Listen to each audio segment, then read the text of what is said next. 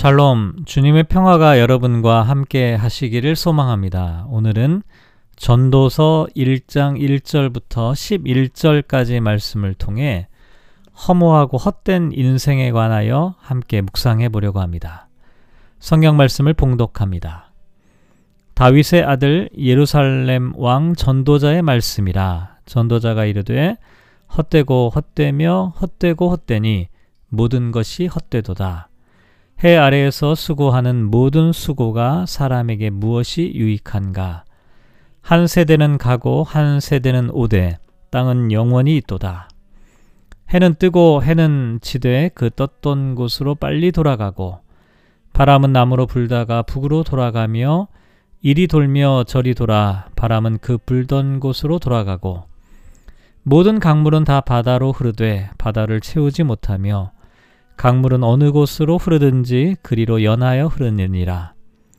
모든 만물이 피곤하다는 것을 사람이 말로 다 말할 수는 없나니 눈은 보아도 족함이 없고 귀는 들어도 가득 차지 아니하도다.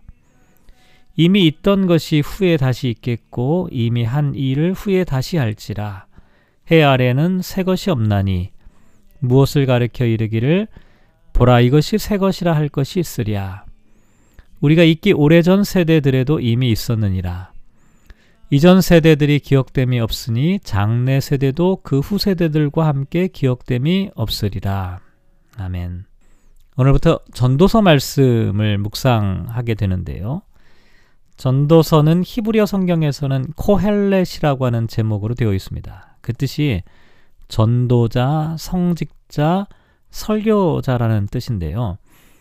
70년 헬라어 성경의 제목도 에클라시아스테스라고 하는 단어로 되어 있는데 이것도 역시 똑같은 의미, 설교자, 전파자라는 뜻을 갖고 있습니다.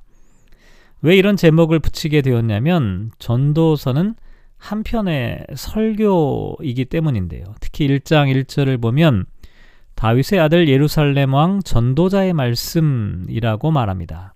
전통적으로 전도서의 저자를 예, 솔로몬이라고 생각하고 있는데요. 왜냐하면 다른 누구보다도 탁월한 지혜와 부귀 영화를 누렸던 솔로몬이 하나님을 떠나 깊은 허무에 빠졌다가 다시 돌아와 자신을 성찰하면서 쓴 글이라고 생각해 볼 수 있기 때문입니다. 어쨌든 전도서를 보면 여러 가지 면에서 독특한 특징을 발견할 수 있는데요. 먼저 하나님에 대한 일반 명사인 엘로힘이라고 하는 단어는 여러 번 사용되고 있지만 구약 성경에서 매우 중요하고 특수하게 사용되는 야훼라고 하는 하나님의 이름은 한 번도 사용되지 않고 있습니다. 또 약속의 말씀이나 이스라엘 백성에 대한 언급도 찾아볼 수가 없고요.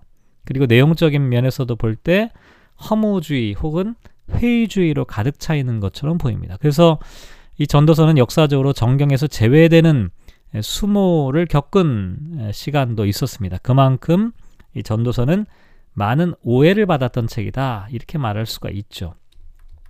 실제로 전도서를 읽어보면 그런 생각을 안 할래 안 할 수가 없는데요. 예를 들면 오늘 본문 1장 2절을 보면 전도자가 이르되 헛되고 헛되며 헛되고 헛되니 모든 것이 헛되도다 라고 말합니다. 다섯 번에 걸쳐 헛되다는 이야기를 반복하고 있는데요. 이와 같은 헛됨에 대한 이야기가 여기서부터 시작해서 전도서 12장 8절을 보면 전도자가 이르되 헛되고 헛되도다 모든 것이 헛되더라라는 이야기로 계속해서 이어집니다. 그러니까 이렇게 헛되다는 말을 반복해서 사용하기 때문에 이 허무주의를 찬양하는 그런 내용으로 생각될 수가 있다는 것이죠. 하지만 전도서는 결코 허무주의를 찬양하는 글이 아닙니다. 오히려 전도서는 허무주의를 극복하는 이야기인데요. 어, 전도서의 형식은 왕의 유언장 형식으로 되어 있습니다. 그러니까 중요한 부분이 마지막 결론부인데요. 전도자가 살아가면서 이런 일도 저런 일도 수많은 우여곡절을 겪었다는 중간 이야기도 중요하겠지만 결정적으로 어떤 결론에 도달하게 되었느냐가 가장 중요하죠. 그래서 전도서 1장부터 10장까지는 허무한 인생, 자신이 지금껏 수많은 쾌락과 부귀와 영화를 누려보았던 그 인생에 대한 이야기를 하고 있는 거고요. 마지막 11장과 12장으로 넘어가 보면 유언장의 결론부에서 그러면 우리가 헛되지 않은 인생을 어떻게 살아갈 것인가에 대한 이야기를 말하고 있는 것입니다. 이게 이제 전도서에서 말하려는 핵심 내용이죠. 그래서 어, 전도서는 이와 같은 결론을 도출하기 위해서 그 과정에서 무엇이 허무하고 무엇이 무의미한 삶인지를 고민하고 생각해보는 그런 여러 가지 이야기를 말하는 것이지 전도서의 결론 자체가 허무주의를 말하는 것은 아니다라는 사실을 기억할 필요가 있습니다. 어쨌든 본문 2절을 보면 전도자가 이르되 헛되고 헛되며 헛되고 헛되니 모든 것이 헛되다라고 말하면서 인생의 허무함을 다섯 번에 걸쳐 반복하여 말하고 있는데요. 여기 나와 있는 이 헛되다 헤벨이라고 하는 히브리어 단어는 숨, 증기, 공허함, 속이 텅 빔 등을 뜻하는 그런 단어죠. 그리고 헛되고 헛되면은 헛된 것들 중에 가장 헛된 것, 그러니까 헛됨의 최상급을 강조하는 관용적인 표현입니다.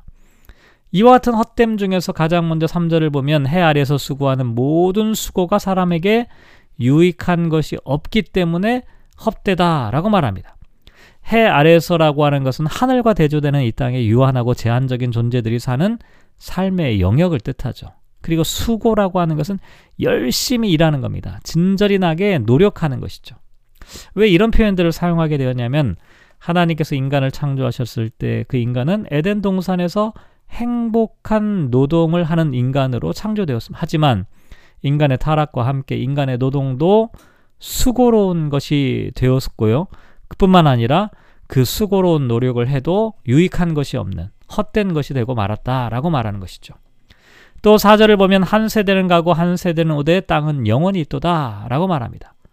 인간의 수고와 노력이 이렇게 헛되다면 그러면 어, 그 세대 한 개인이 아니라 그 세대 제너레이션은 과연 어떨까? 일반적으로 한 40여 년의 기간을 인간의 활동 기간이라고 말하는데요. 하나님께서 창조하신 이 땅에 비해 인간의 세대는 가변적이고 임시적이라는 것이죠. 물론 그렇다고 해서 자연 만물이 완벽하다라고 하는 것은 아닙니다. 자연 세계의 움직임을 자세히 살펴보면 해라고 하는 것은 뜨고 지기를 반복하고 5절에 보면 바람도 6절에 보면 이리저리 불어가고 7절에 보면 강물은 바다로 흘러가지만 바다를 채우지 못한다라고 말합니다. 그래서 이와 같은 자연 세계도 8절에 보면 피곤하다. 이 피곤하다는 말은 고통스럽다는 뜻인데요. 그래서 세번역을 보면 만물이 다 지쳐 있다라고 말합니다.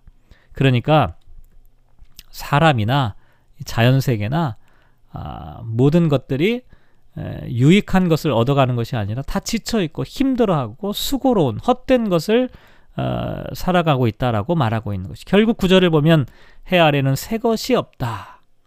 새 것처럼 보이는 것들도 사실은 오래전 세대들에도 이미 있었던 것이었는데 시간이 지나서 기억하지 못할 뿐이라고 말합니다. 사람들은 자신의 존재가 아무런 흔적도 없이 사라지는 것을 두려워하죠. 그래서 비석이나 족보와 같은 것을 통해 삶의 흔적을 남기려고 애를 씁니다. 하지만 그렇게 한다고 해서 다음 세대들이 이전 세대를 기억할 수 있는 것은 아니라는 것이죠. 모두가 잊혀지게 마련이라는 것이죠. 이렇게 생각해 보면 전도자의 말처럼 인간의 삶은 참 허무하고 공허하다는 생각이 드는데요. 그런데 이와 같은 사실을 뒤늦게 깨닫고 후회하게 되지만 이미 돌이킬 수 없는 경우가 많죠. 그러니까 지금 전도자가 말하는 것은 우리가 살아가면서 헛된 것이 무엇인지를 분별하고 잊혀지고 사라지는 삶이 아니라 영원히 기억되는 삶이 무엇인지를 찾아야 한다라고 말하고 있는 것입니다.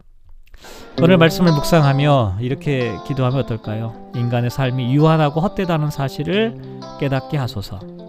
수고로운 노동에서 벗어나서 기쁨과 즐거움의 삶을 살아가게 하소서. 새로운 것을 찾을 수 없을 정도로 무의미하게 반복되는 이 세상 속에서 참된 가치가 무엇인지를 찾는 사람이 되게 하소서. 잊혀져 가는 삶 속에서 기억되는 삶이 무엇인지 알게 하소서. 사랑하는 성도 여러분, 오늘 하루를 살아갑니다. 전도서 말씀을 묵상할 때는 예, 좀 침체되기가 쉬운데요.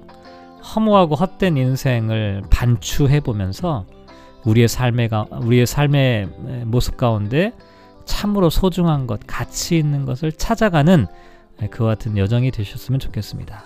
그리하여서 우리의 인생이 마치는 순간에 아 헛되고 허무하다가 아니라 아 나는 참으로 의미 있는 또 뜻깊은 삶을 살았노라고 고백할 수 있는 저와 여러분 되시기를 주님의 이름으로 축복합니다.